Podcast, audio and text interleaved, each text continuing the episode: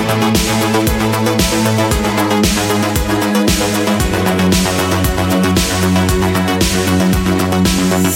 och välkommen till Popmusiks podcast. Jag heter Johan Alexed och idag sitter jag i mitt kök tillsammans med Josefin Solberg. Välkommen hit! Tack! Hur är läget idag? Det är jättebra är det. Det är toppen. Bara, solen skiner, allt är fantastiskt. Ja. Det är som en lottovinst varje dag. Ja, varför inte? Ja, men- liksom. Du är i alla fall aktuell med EPn nummer två.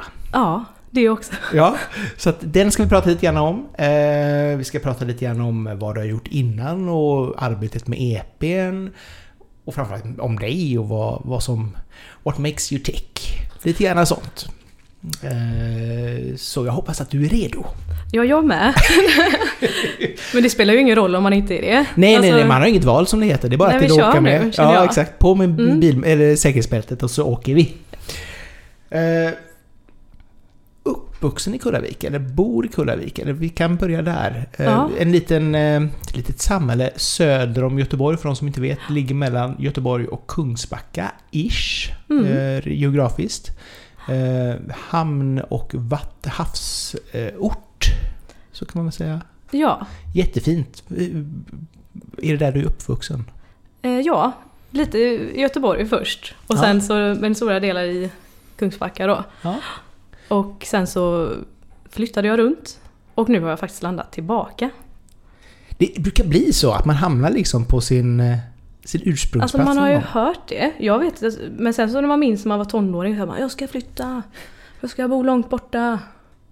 Och sen så, men det var ju jättefint. Eller Ja. trevligt. Ja, men det, är, Det bara blev så. Alltså jag har ju inte tänkt att jag ska bo där. Nej. Bara blev så. Nej men man har väl alltid den här visionen om Mm. att jag ska, nu, nu ska jag bo i New York och så ska jag bo där och så ska jag se världen och så när, när allting kommer till kritan så hamnar man liksom 10 meter från sina föräldrahem liksom. Ja men lite och sen så vet man ju ändå inte vart, vart det bär av Nej, längre fram heller. Man är ju... så är det ju liksom. Mm. Det är ju, och och det är väl också kanske det som är charmen ändå, att man liksom hamnar på, alltså man, man vet inte vart, vart livet tar en verkligen. Nej. Och det är ju väldigt så vackert och fint att man kan bo på olika ställen och sådär men... Nej, jag, för, mig, för mig har det alltid varit så viktigt att trivas just nu Mm. på något sätt. Och eh, ja, jag trivs jättebra. Ja men det förstår jag. Ja. Det, är, det är få förunnat som det heter. Men eh, vad skulle du säga är det bästa med där du bor liksom? Kull, Kullavik? Oj, nej men jag tror att jag, jag gillar ju havet. Mm. Jättefint. Och nära till stan. Ja. Man får det bästa av två världar liksom. Ja. Land, landsbygd och, eh, eller havsbygd eller vad man nu säger. Ja men det är lite praktiskt. Det är Mm. lätt att ta sig in till stan när man ska jobba och ändå skönt att komma ut lite Mm. när man är ledig. Jo men det är ju verkligen Mm. fint. Alltså det är ju jättefint litet samhälle. Eh, som sagt var lite sömnigt men eh, Mm. också Det är ju verkligen ett ställe där man verkligen kan vila upp känns det som. Ja. Och ladda batterierna och så vidare. Eh, hur hur kom, kom musiken in i ditt liv? Ja, alltså musiken kom ju... Jag tror att det var när man var... Om så för många, att musik finns ju alltid runt omkring en hela tiden. Men från början, när jag ska försöka tänka tillbaka liksom och komma på vad det var. Så musik har alltid varit mycket så humor för mig tror jag. Jaha. Att jag lyssnade mycket liksom på... Jag började direkt och sätta tonen liksom, men jag lyssnade ju mycket på typ så här... Magnus Uggla kommer jag ihåg när jag var liten. Jaha, och mycket ja. så här.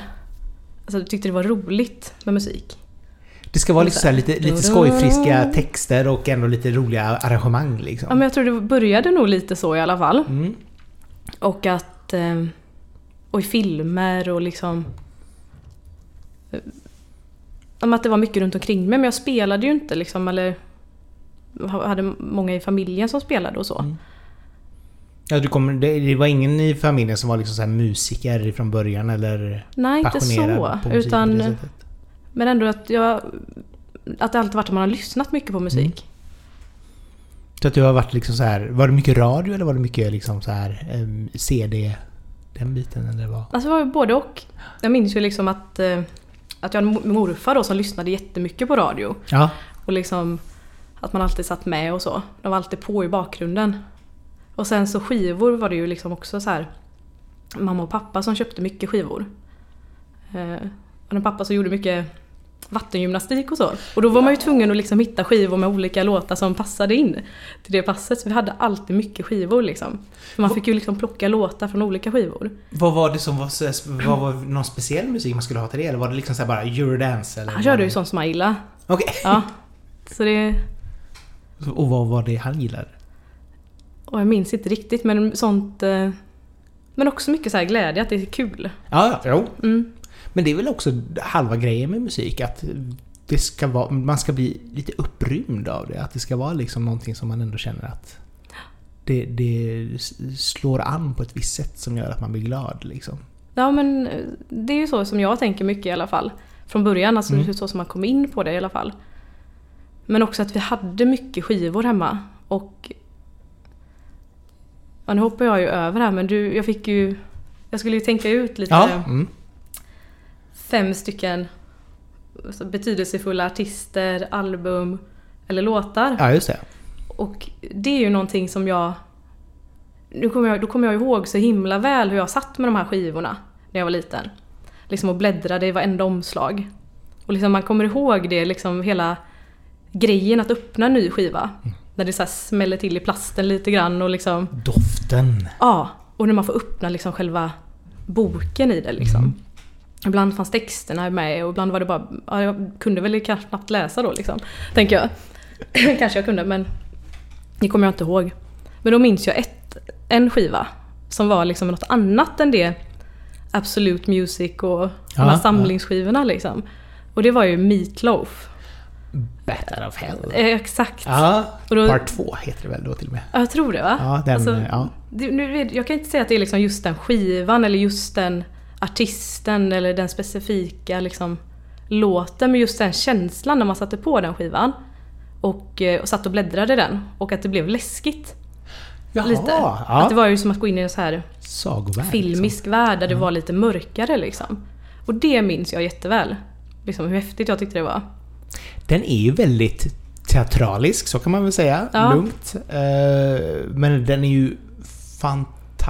Alltså det är ju så mycket Jim Steinman. Alltså det är ju så överproducerat och så mycket Ja. och så bombastiskt Ja. liksom.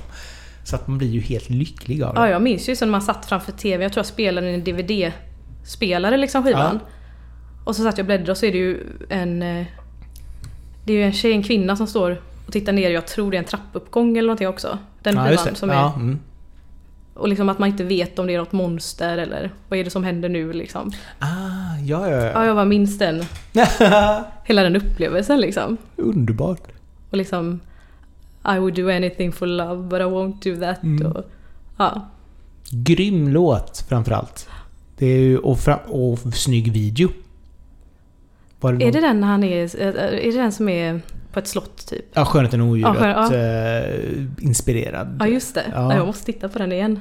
Det. Det jag kommer ihåg när jag såg den första gången, det var typ... Jag, jag var faktiskt hos min mormor.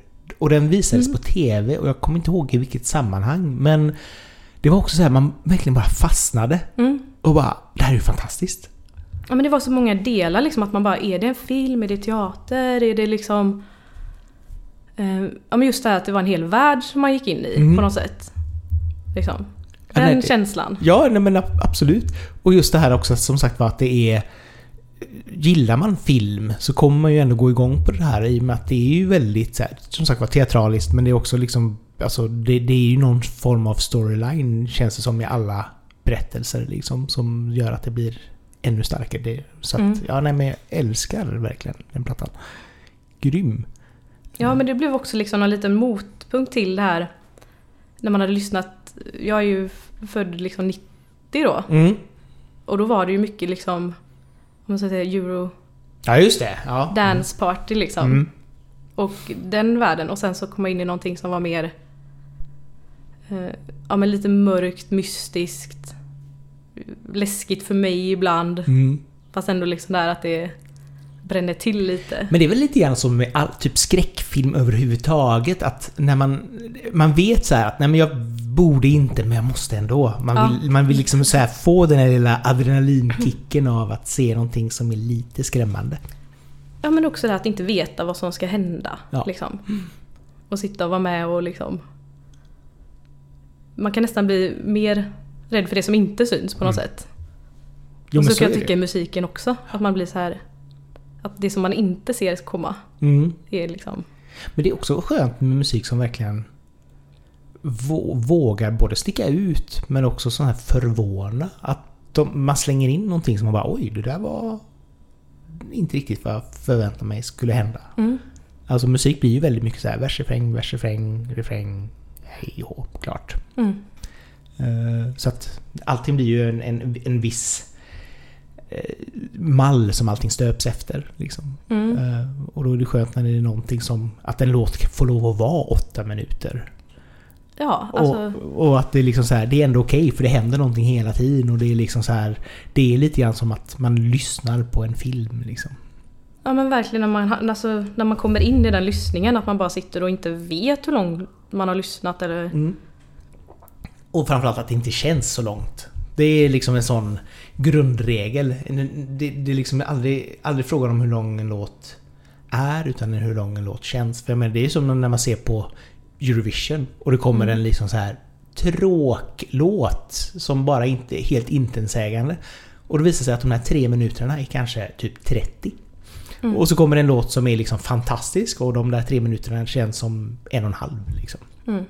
Så det är ju klart att... Ja men tre minuter kan ju vara jättelänge. Ja, ja, eller ja, det ja. kan vara liksom hur kort som helst. Ja, vi lärde oss det under pandemin när man skulle tv- tvätta händerna i 20 sekunder. Helt plötsligt lärde vi oss att 20 sekunder det är jättelång tid. Och sen man står där eh. oh, Att man liksom inte... Men det är häftigt någonstans att det sitter... Jag tror det kan sätta sig i kroppen lite så vissa tider liksom. Mm. Eller? Att man... Om man ska gissa hur långt... Eller jag vet inte, ofta när jag skriver, gör låtar. Mm. Um, vi håller på med ett projekt med två kompisar just nu. Ja. Bara för att vi... Ja men vi såg så fan vi måste hitta något sätt att peppa varandra på lite med mina kompisar. Den ena målar och den andra gör mycket teckning och skulptur. Och jag sysslar ju med musik. Mm. Och så satte vi liksom... Vi har satt ett tid som tema, så ska vi försöka tolka det och... Och då började vi prata om det att just... Jag har mycket röstmemon som alltid är 3 minuter och 33 sekunder långa. Jaha, just den längden. Ja men alltså det är flera som är exakt 3.33 men några är 3. Alltså så här, och så tänkte man, är det att man är så himla formad av att man bara hör den mallen liksom så ofta att man ja, men som du säger, att man kör en versrefräng och så blir det det utan att man... Och då känner man sig lite lurad av sig själv. Så här, fan jag... Jag bara följer liksom en... Din egen mall liksom som du har satt upp. Ja, Eller all, all, det kanske alla andra Ja, eller, eller- eller, Nej men så kan det ju vara. Alltså det är väl lite gärna som att när, när... Om du äter klockan 12 varje dag. Mm. Så när klockan är 11.30 så börjar du bli hungrig. Och det, Ja. det spelar liksom ingen roll om du... Alltså någonstans har kroppen ställt sig in sig på att nu kommer snart mat, nu börjar jag bli hungrig. Mm. Och det är väl samma sak här då, att man är så inpräntad med att okej, det är det här det ska vara. Så att det är därför jag gör det så här. Liksom. Mm. Men 3.33 är en bra låtlängd. Faktiskt. Allt... Ja, men jag, nu börjar jag ju riktigt så här ogilla att jag har gjort samma liksom. Så att jag vet inte, jag önskar att jag var mer som kunde skriva såna åtta minuters... Nej. Ja, nej, alltså, fast nu, nu går ju trenden åt att allting ska vara så extremt kort. Liksom Ja. så här, nu ska det vara två minuters låtar liksom, så här, bara för att man ska få många streams på Ja, lika lång tid. Just det. Så nu får man eh, tänka åt andra hållet istället Ja.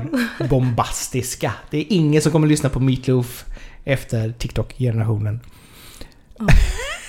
för det är för långa låtar. Vi kan fortsätta med din lista. Du hade som sagt var uh, Meatloaf. Ja. Men det var ju så himla kul och jag försöker göra en fem, alltså avgränsat till fem. Mm. Ja, ja, det är ju liksom... Det är ju väldigt kopplat för mig i alla fall, musik och liksom, som har betytt mycket. Det blir ju minnen till slut. Mm. Istället mer än...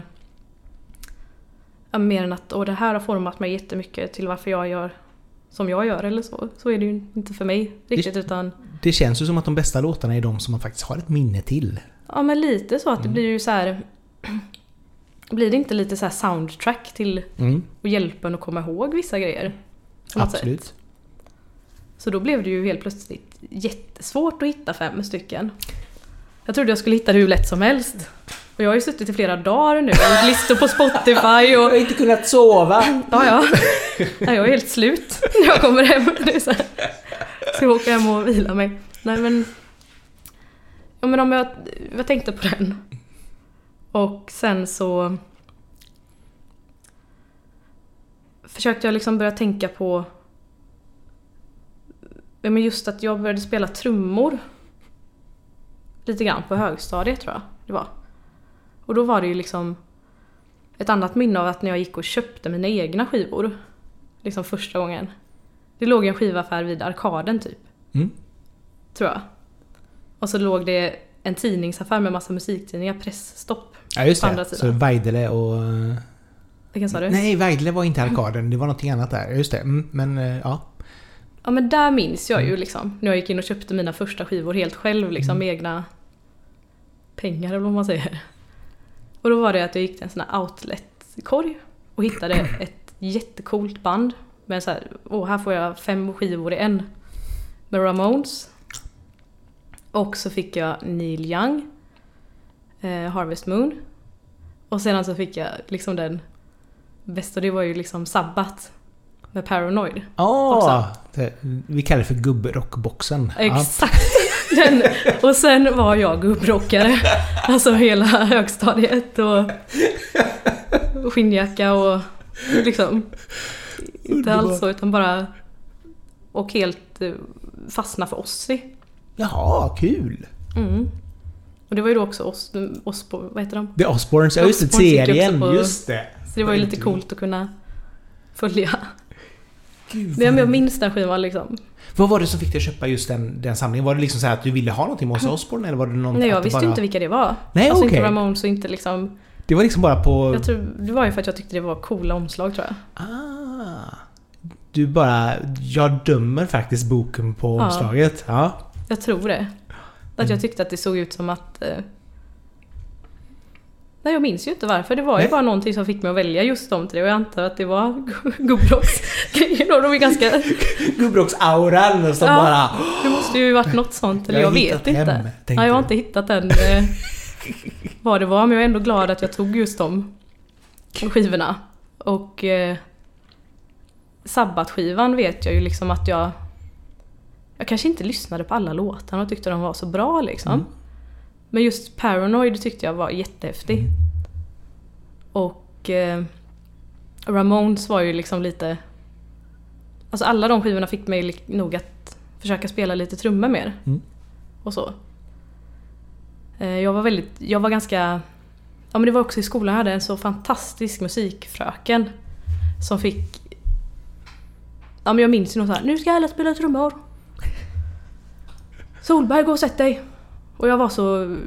Jag trivdes inte så bra i skolan. Nej okej. Så för mig var det liksom en mardröm att bli satt vid trumsetet framför alla. För att då var man ju liksom direkt i linjen för att alla skulle se en. Och jag vet att jag satte mig och liksom spelade så här bara. We will rock you fast väldigt försiktigt. Alltså så tyst så att det, jag tror ingen har spelat så tyst någonsin liksom. Kanske. Och så ja du spelar helt rätt, du var den enda som kunde spela rätt. Men jag hör ju ingenting. Så det var ju synd. Så nu får du spela i band. Alltså, och så började man så.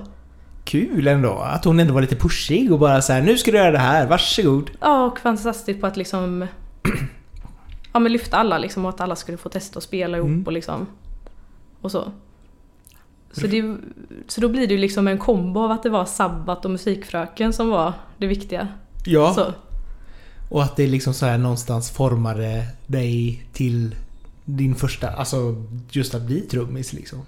Ja, och att liksom eh, Våga. gå från att vara väldigt så, här, så rädd som man var då till att faktiskt ha några kompisar att spela med. Mm. Och ta på sig en eh, skinnjacka då och känna sig tuff kanske. Eller jag vet inte om Men det jag, kanske jag blir- kände mig inte så tuff. Nej men det kanske blir så att man går in i en annan persona. ja Liksom men att, lite så. Ja. Att det liksom så här, åh, här är liksom den timida Josefin och så helt plötsligt så bara Men när jag väl får på mig min skinnpaj liksom så bara då Ja men händer de saker. mest kompisarna, att man hade Mm. kul. Alltså att Mm. vi... Att man var liksom helt plötsligt ett band. Ja. Där man eh, hade ett viktigt mål som var att spela ihop. Och det var viktigt liksom. eh, För en. Vad var det ni spelade för något? Och jag minns knappt, vi var egna. Det var punk- punkrock Ja. kanske. Jag minns knappt. Men det var liksom ändå liksom så här typ, typ Battle of the var Bands så jätte- musik liksom. Ja. Alltså, typ, Jag ja. var ju inte så bra på trummor. Jag vill lägga till. Alltså det var ju vä- väldigt... Men jag lärde mig att spela ganska hårt till slut tror jag.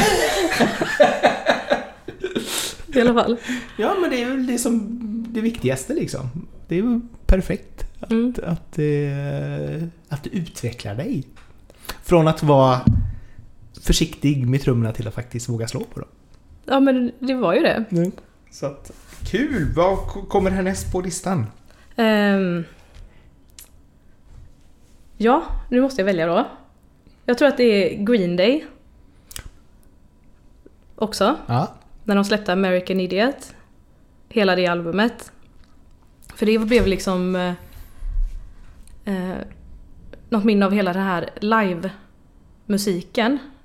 Som jag bara brann jättemycket för. Att åka på alla spelningar som man kunde. Oj, Och liksom... Ja, alltså Green Day, jag bara minns när de spelade Scandinavium. Det tyckte jag var det häftigaste jag hade sett då. Liksom. Kul! Konfettiregn och... Så det var, det var liksom mer så här show än eh, svår punk, eller brötig punk liksom. Som Ja. de ändå någonstans ville vara ifrån början. Ja men lite så här och det var liksom... Man åkte ju på... Man åkte och såg massa saker som man inte kände till innan och... Bara älskade att gå på livespelningar. Det var lite grann som att gå på festival fast man gick på konserter liksom. Ja. Och till slut var det ju festivaler också liksom. Ja, jo. Men... Hela livescenen som var då, när man inte... Jag vet, såg du Green Day någon gång? När de var- Nej, de, de har jag aldrig sett live Nej. faktiskt. Tyvärr. Eh, Det känns som att man borde ha gjort det men... Ja, de spelar ju De fortfarande. kommer kanske. De spelar ju fortfarande så att det är ju inte helt omöjligt att det kanske blir av. Men absolut, det är ju, det är ju en, en ganska förväntansfull och stor upplevelse när man är yngre och går på konsert för Vare sig det är Skandinavium eller Ullevi, alltså det blir så stort någonstans. Alltså man känner att wow, och så mycket folk och bara det blir en stämning och sen kommer musiken som man tycker är fantastisk och så blir det liksom Ja, det, det, det blir ett, en upplevelse. Alltså jag, jag minns ju fortfarande mina första konserter som jag varit på Mm. mer kanske än de jag var på förra året. För det skulle jag inte kunna säga någon. Mm. för Ja att, men det blir ju så ja, till slut. Alltså man... Ja men jag vet inte bara, det, jag tror att de, det albumet där, det sammanfattar liksom hela live-tiden när man var på allt liksom. Eller man försökte i alla fall vara på allt. Så. Det var så, så det var det veckopengarna gick till. Bara så här livekonsert. ja, Mm. det var nog det man sparade till och försökte liksom. Det behöver inte vara så stora saker heller, utan det var ju att man gick på fritidsgårdar och allt för att se. Ja, och nu när det är liksom så här... Alltså det, det finns ju konserter i, på varenda fik numera. Alltså bara i Majerna Mm. så är det ju många ställen som har spelningar. Mm. Eh, så att det behöver inte vara snordyrt. Alltså ofta så kan det ibland är det liksom så här swisha en eh, 50-lapp och så är det bra. Men, eller också kanske kostar 100 kronor. Men Ja. det är liksom inte... Behöver inte vara så mycket mer än så. Nej, för att det, det blir ju liksom... Så som det varit ett tag när man ska försöka se några av de stora akterna. Liksom, det är ju klart att det inte, man kan gå på allt. Eller så, tyvärr. Nej, är nu funderar vi på att gå på Metallica och det är liksom så här mm, 1500 spänn per biljett. Och man bara, ah, kanske inte. Ja, men det är ju... Ja, jag tror att, att man är. Jag är väldigt glad för att det inte var så. Alltså Mm. på, när man växte upp. Att det var lätt att gå och testa och uppleva ny musik. Mm. Eller som den här boxen med skivor. Mm. Liksom att, att det inte behövde vara så mycket. På något sätt. Nej, utan det är verkligen... Ja, men det ska vara... Det ska vara nu är det ju ännu lättare i och för sig nu när man har streamingtjänsterna. Mm. Om du kanske betalar 100 kronor i månaden. Men det är ganska mycket, alltså 100 kronor i månaden gånger 12. Om man tänker Ja, hur mycket ja. man köpte skivor för. Ja, ja absolut. Alltså de Så- flesta betalar ju mer för musiken nu än vad de gjorde när CD-skivorna fanns. Mm. För då kanske du köpte två skivor per år. Det är 300 spänn. Ja, men jag minns ju bara hur viktiga man, man stod liksom med sin nya skiva och höll den länge liksom och Mm. lyssnade he- genom allt.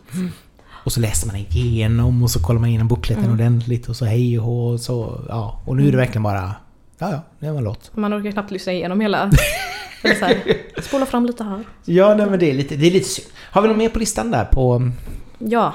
efter Green Day? Eh, Depeche Mode. Mm, nu snackar vi. Ja, Ja.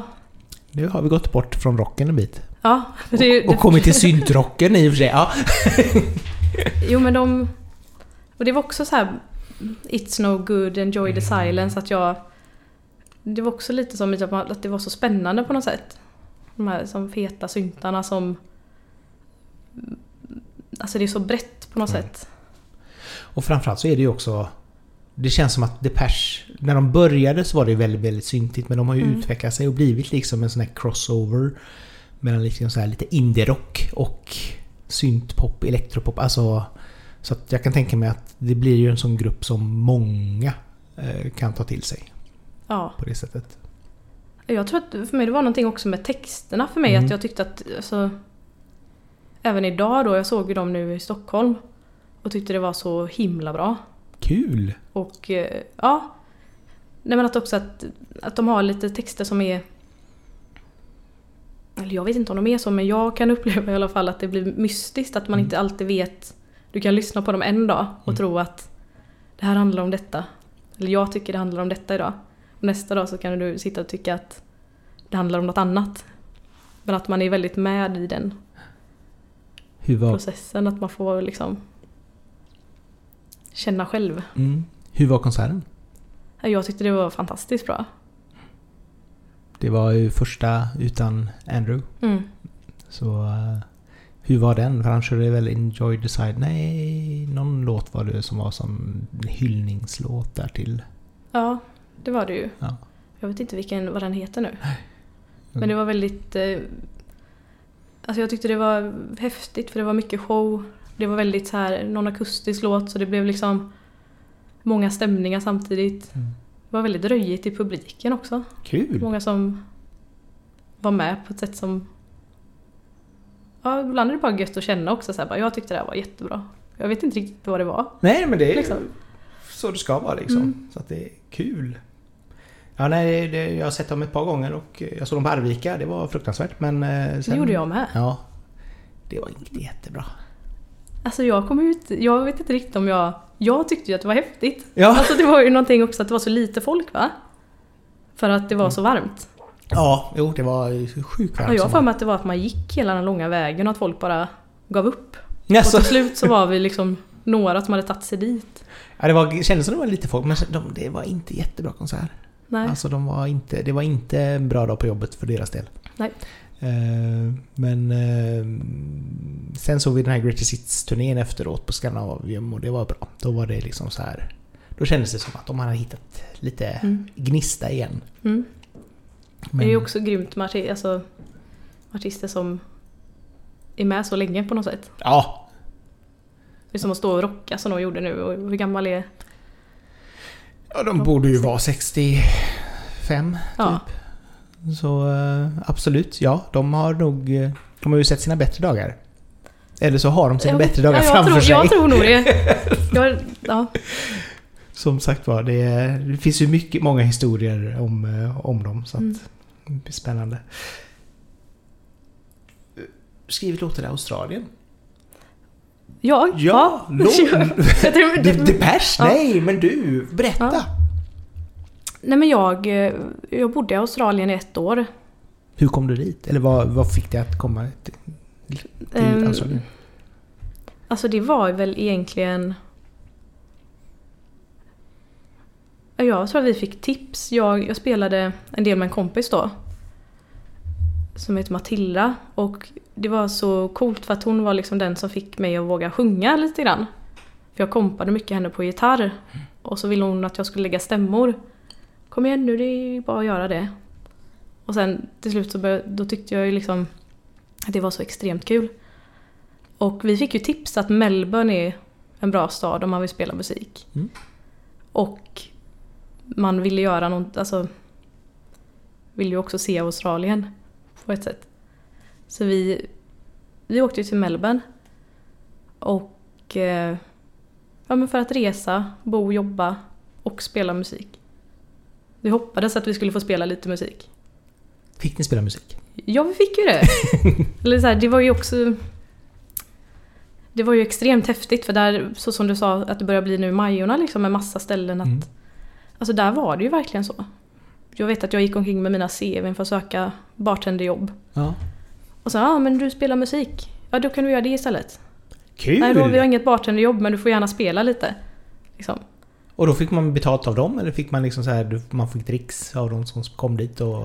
Det var olika. Det Ja, var både ja. och. Var det. Alltså- Kul! Alltså att vi...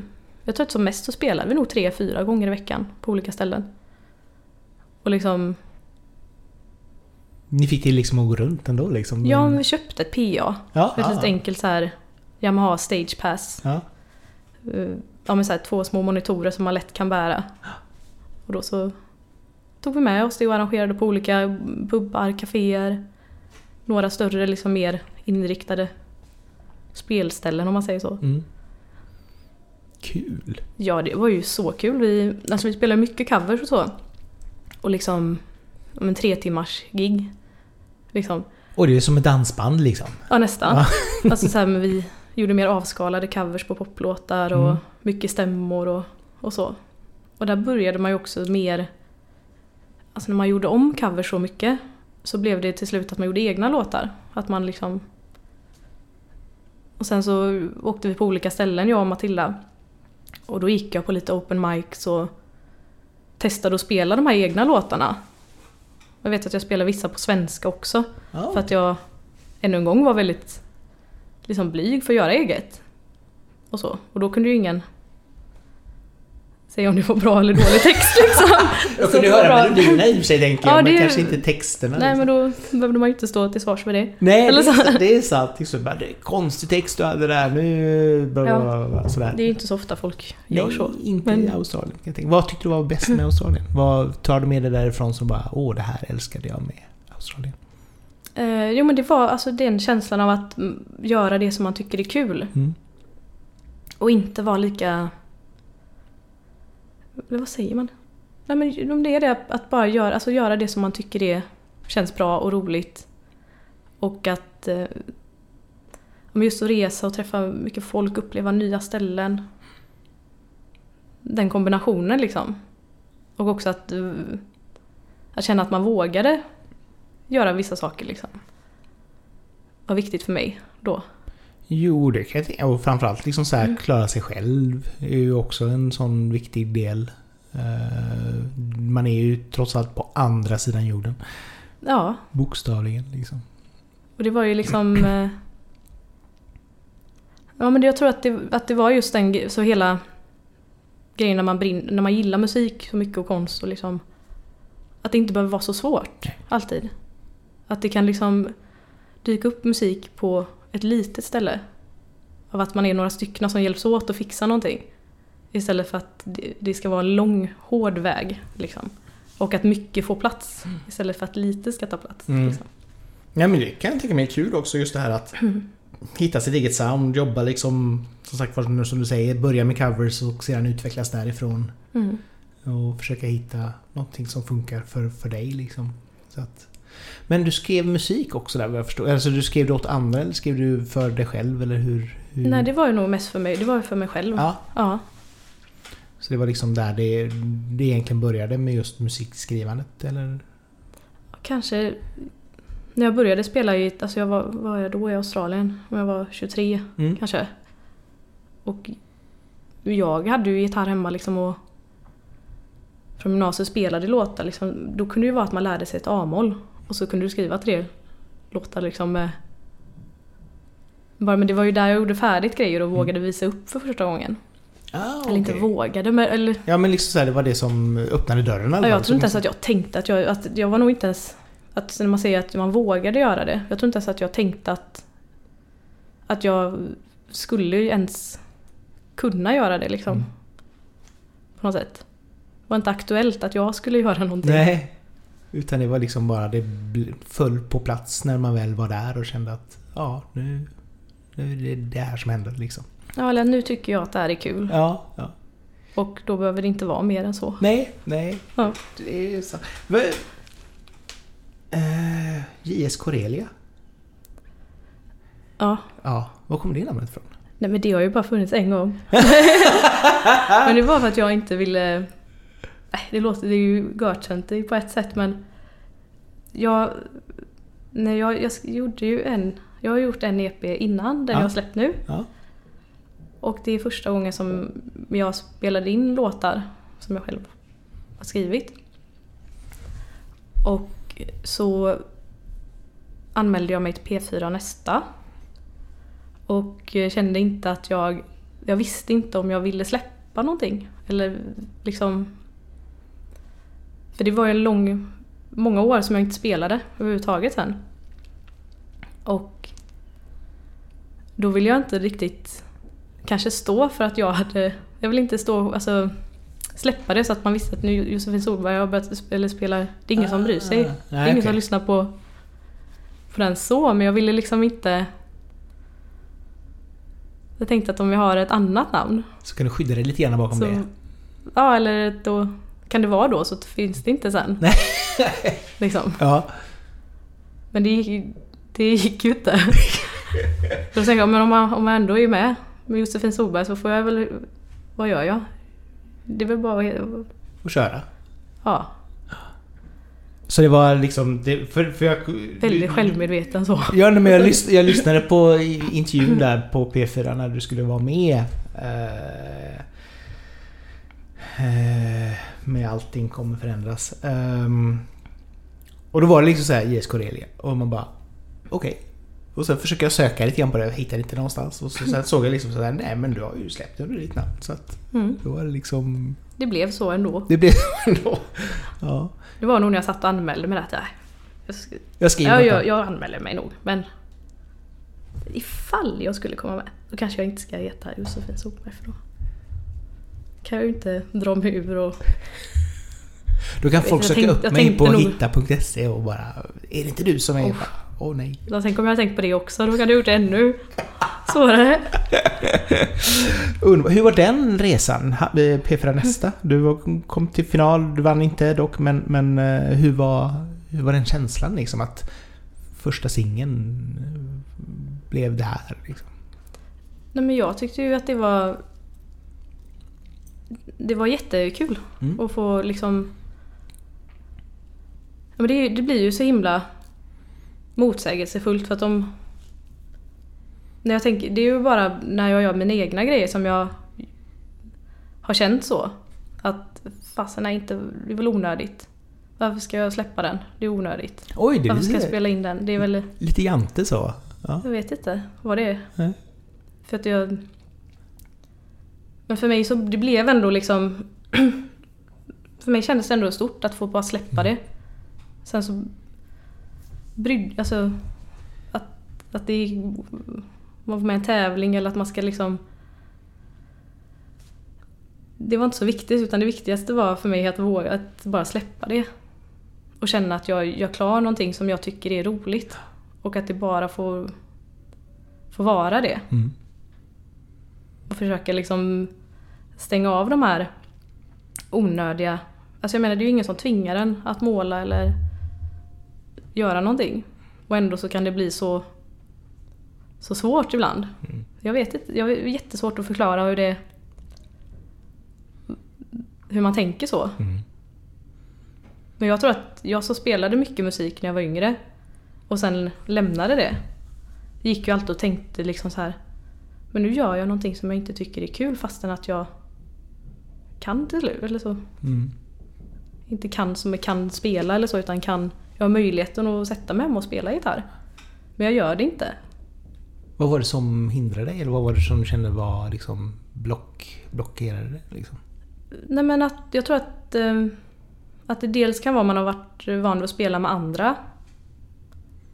Och att eh, sen fortsätta. Och ibland kan det ju vara liksom att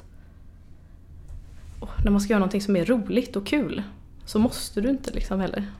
På något sätt att du... Och just den grejen om man har skrivit många, många låtar och inte släpper det och inte blir färdig med det. Så att för mig så kändes det jättekul att bara känna att nu är det färdigt. Och Du kan äntligen släppa det till slut liksom. mm, Jo, nej, men jag, jag kan tänka mig det. Alltså någonstans, många är ju självkritiska och så man kan vrida och vända på. Man hittar alltid en anledning att inte göra det man vill göra. För man känner att oh, men jag måste göra det här först. Eller jag måste, det måste, solen måste stå på det här sättet för att jag ska våga. Alltså vad det nu må vara. Eh, Så att det är skönt att äntligen bara våga. Och Ja, det kändes ju kanske- som att det togs emot väl. Så att det var ju också bra. ja, det var ju alltså... Det kändes ju jätteroligt. På det sättet så. Men också den grejen, man kanske inte är medveten om att man är självkritisk än. Alltså att det är därför man... Så det är säkert en kombination av det. Och att vara, alltså... Och annat att varför ska jag? Mm. Eller så. Att Inte man- ska väl jag tro att jag är någonting. Ja, eller, eller varför ska jag liksom lägga tiden på, på det eller Jo, för att det är roligt. Mm. Sagt det så här, som ett upprepa hela tiden liksom. Men om det inte är roligt så är det ju ingen som, som tvingar en. Nej, och framförallt då hade du inte gjort det heller liksom. För jag menar, det är ju Mm. jättekonstigt om man bara säger åh jag hatar att baka. Men jag tänker Mm. ändå Jag ställa ska mig baka baka. varje Ja, exakt. Jag tycker det är jättetråkigt men jag ska ändå, man bara nej, det, man gör inte det då. Då gör man ju det man tycker är kul liksom. Mm. Och tycker du musiken är roligt så är det klart att du ska göra det. Eh, Så att, har, har, vad, vad har hänt efter P4 nästan man säger? Har, har det lett till någonting? Har du, liksom, har du öppnat eh, kontaktdörrar på ett annat sätt med att vara, ha varit med där?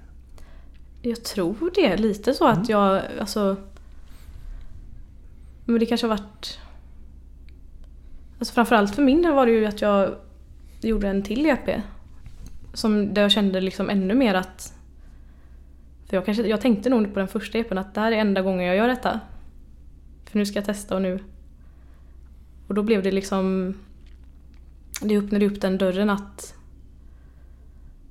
Att fortsätta på något sätt. Och att göra musiken till en mer naturlig del i det man gör på något sätt. Och så har det väl upp, öppnat upp mer för att eh, de säkert att man får spela live några gånger mer. Tror jag. Kul! Ja. Det, men första EPn, nu kommer ju number, nummer två. Eh, men nummer ett är ju inte släppt. Nej.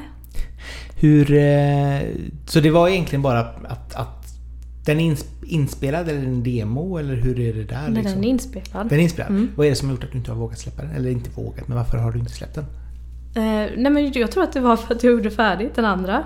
Och så kände jag så att nu ska jag göra den här grejen igen. Nu, nu ska jag släppa. Ah, okej. Ja, ja. ja. och så... Jag tror, den, den kommer nog. Jag tror jag. Vi får se. Kommer det heta nummer ett eller kommer den heta... Ja, jag vet inte. Ny- Nya gamla Ullevi. Lite Ja, men lite så. väldigt stort igen. Så. Jämför med första EP med Ullevi. Ah, Min första egentliga EPn. Vad skulle du säga är skillnaden alltså textmässigt, soundmässigt mellan ettan och tvåan?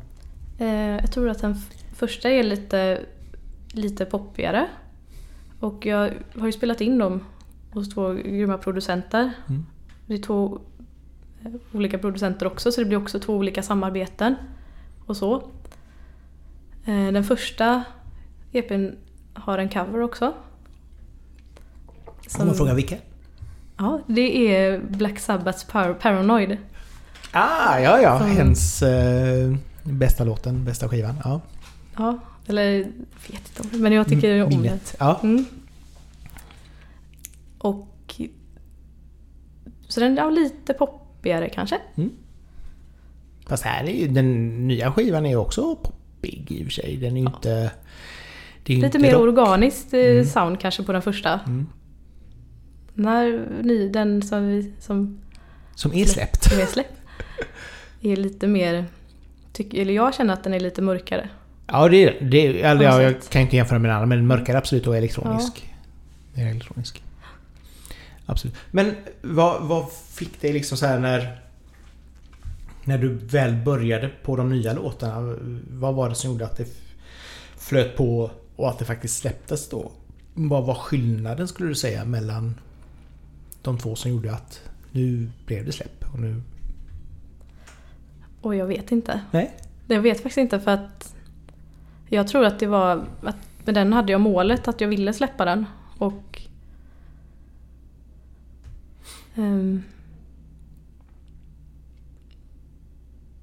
Ja, för att det, det var nog bara det att jag hade bestämt mig att nu ska jag släppa den och det får Det får bära eller inga, brista. ja, det finns liksom inga... Och så visste jag ju också sen nu att oj, jag tycker ju att detta är roligt. Mm. Och nu har jag liksom kommit ihåg den känslan att det spelar inte, för mig så spelar det inte så himla stor roll. Alltså jag... Om...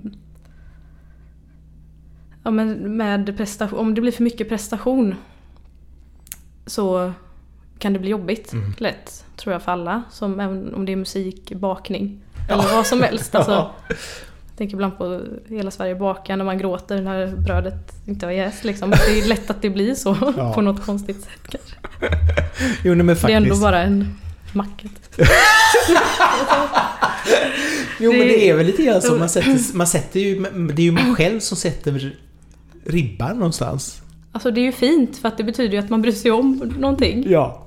Men det blir lätt att det blir kanske onödigt allvarligt för att musik behöver inte vara svårare än mycket annat att man, att det att man vill se någon, någon idé bli klar. Mm. Och sen så finns det ju säkert musiker man vill göra någonting som alla hör. Att man vill spela på den största scenen.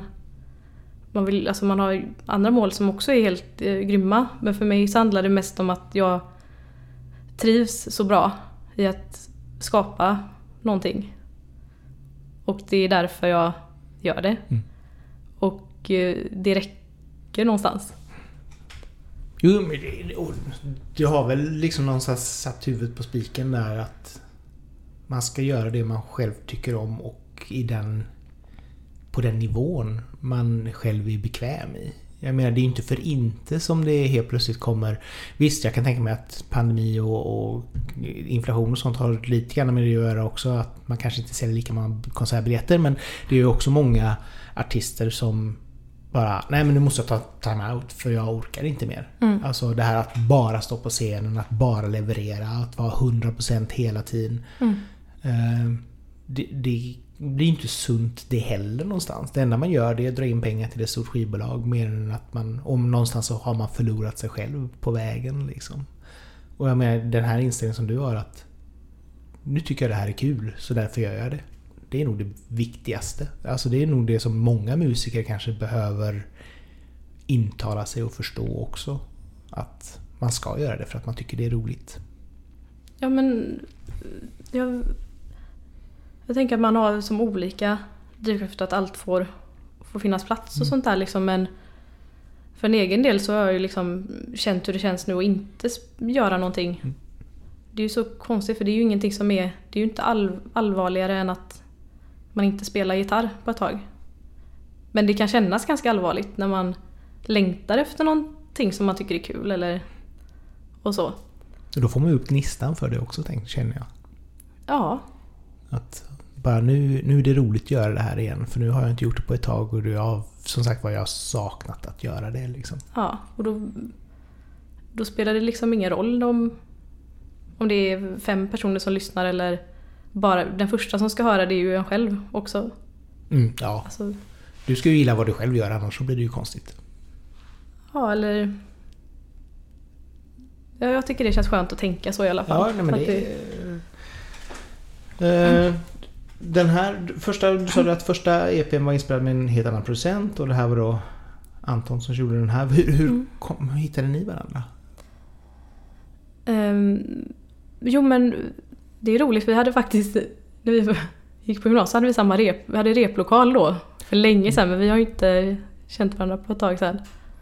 Men jag tycker så mycket om, det var jag som frågade Anton tror jag, eller vet jag att det var. För jag sa att jag har skrivit några låtar. Det vore kul att testa att spela in dem hos det. Jag tycker att han gör så grym musik. Mm. Så att det var liksom gammal vänskap som blossade upp igen kan man säga. Ja, eller... Eller som- Nej, men det är väl så att man... eh, Nej men jag hade sett vissa som... Band som man har spelat i och... Och kom ihåg då liksom. Att det var... Ja. Jag tyckte det var roligt att se om kunde spela in någonting ihop. Gud, hur, var Det var han, jättekul. hur var han att jobba med som producent? Ja, men han är ju jätte... Han är ju grym. På vilket sätt? Men han har så bra, bra idéer. Han är ju jättegrym musiker. Liksom... Jag har inte spelat in så mycket heller men Nej. jag vet ju, jag tycker att, eh, att vi, det blir väl ett samarbete på ett sätt när man ska hitta ett sound liksom och och så. Så att jag tyckte att det var vad säger jag? Att det var, att det var väldigt roligt. Ja. Det där igen. Att Ja. man hade kul. Det är väl ett bra... Bra. Också. Ja, ja, ja, absolut. Hur var, hur var liksom så här när, när ni skulle jobba med det här? Hur var... Hade du någon idé om hur du skulle låta eller vilket håll du skulle dra åt? Eller var det något som ni jobbade fram tillsammans? Eller hur var det? Men vi hade ju ett möte första med den första låten, Askan. Mm. Och eh, då hade jag lite tankar om så här 80-tal och, och så. Och sen kom Anton och sa jag har också lite tankar så här 80-tal och lite så här. Och så hittade vi ganska snabbt liknande referenser och så. Och sen så testade vi ju. Och så blev Det det, var Och så blev det nummer, nummer två. Ja, Ja. Kul! När började du arbetet med? Var det som sagt var direkt efter eh, P4 Nästa eller var det... nej. Det var nog i, alltså...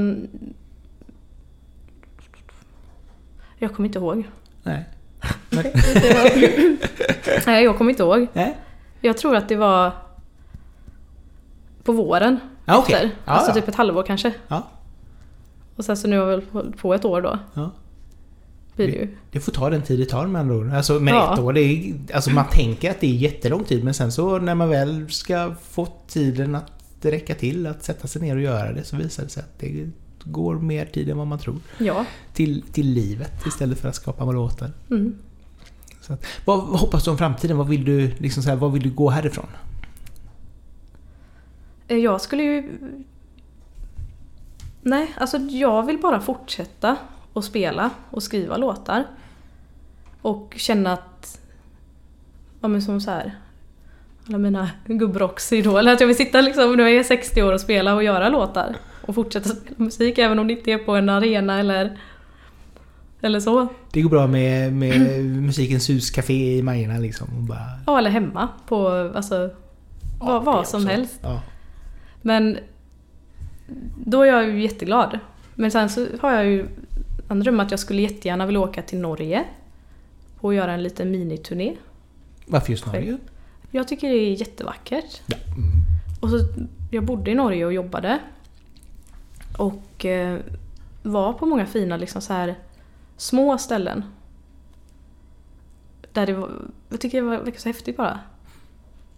Så jag Det är ett väldigt fint land, Jag absolut. tycker de har grym musik också. Mycket bra. Och kommer upp i Trondheim och Bergen. Det var ju där jag, Ja. runt där jag var. Ja, så har du ju eh, musikmecka. Ja, Som inte är russmusik utan att det är faktiskt bra elektro. High as a Kite. Ja, ja Eller, alltså röyksopp och allt sånt kommer därifrån. Mm. Ja. jag tycker det är så häftigt. Så det hade ju varit, det är ju någonting som jag verkligen vill jobba för. Mm. Att få åka dit och bara spela och upptäcka ny musik. Kanske samarbeta med någon spännande norsk producent eller band. Ja, det vore ju så häftigt. Så kul. Jag gillar, då har vi satt upp ett litet mål, har vi satt upp ett litet Ja, mål det- här. Så syrkonsulenten Johan säger Ja. att eh, nu ska vi jobba mot det här. Ja. Eh, innan vi... Vad nyttigt att jag kom hit så att jag får liksom... Vi stakar upp din framtid. Eh, Johanna Lundberg har gjort ett jättefint omslag eh, till Mm. din EP. Berätta, hur var tanken? Fick du tycka till eller var det något som hon presenterade? Hur jobbade ni fram? Så Johanna Ljungberg och jag, vi har en konstnärsduo som heter Amygdala. Som vi, vi gör liksom... Man kan säga att vi försöker bygga upp rum som man kan gå in i. På olika teman och så. Och... eh, Så jag har ju liksom följt med och sett vad Johanna gör själv liksom också så mycket. Och hon har en serie med teckningar som har varit lite i samma, samma värld. Så att jag frågade ju Johanna när jag jobbade med EPN om hon skulle vilja tolka låtarna i sin värld på något sätt. Och eh, det gick till som att hon fick, jag fick ge tre stycken inspirationsord. Fick jag. Vilka ord var det? Det var tudelad.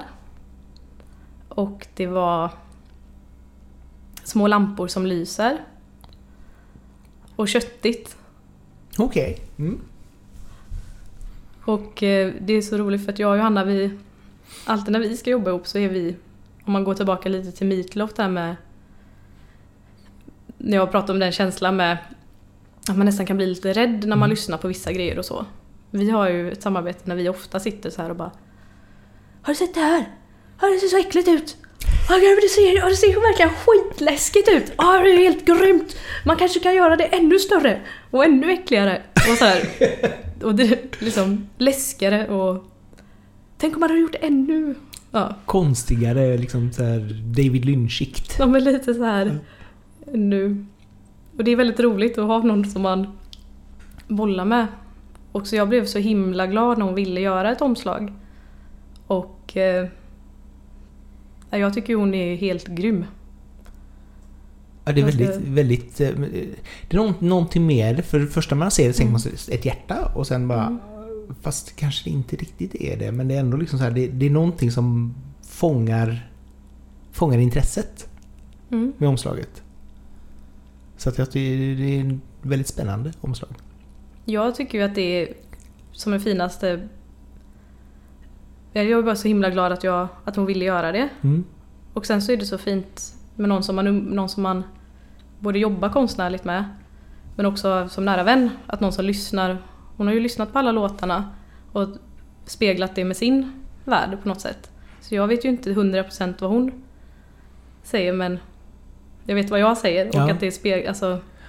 Nej men det, det, all, allting handlar ju om vad får det dig att känna? när du ser någonting. Mm. Alltså, du, en person kan ju ha sin åsikt liksom att när jag gjorde det här så tänkte jag på det här. Mm. Men när du ser det så kanske du tänker åh. Ja, det, jag gillar verkligen det. Det känns så fint att ha gjort två olika grejer som kan mm. få två olika världar som kan få leva ihop lite grann. Exakt. Rolig idé. Alltså att, att uh, få lov att tolka musik i, mm. i bild liksom. Uh, du kommer ha lite spelningar. Amsterdam i Göteborg och Kungsbacka kulturfestival under sommaren. Mm.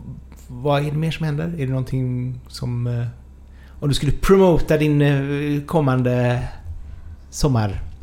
Ja, men alltså jag, det är de spelningarna nu. Sen så hoppas jag kunna klämma in lite mer mm. i sommar. Och, eller att jag försöker boka in lite mer till hösten. Ja. För jag skulle gärna vilja spela mer live nu. Nu blir det lite mer avskalade spelningar på Amsterdam och Kungsbacka kulturfestival. Eh, där jag kör elgitarr och sång. Ah, Okej, okay. ja, men det, mm. ja. det räcker ju. Ja, alltså det är väldigt kul också när man...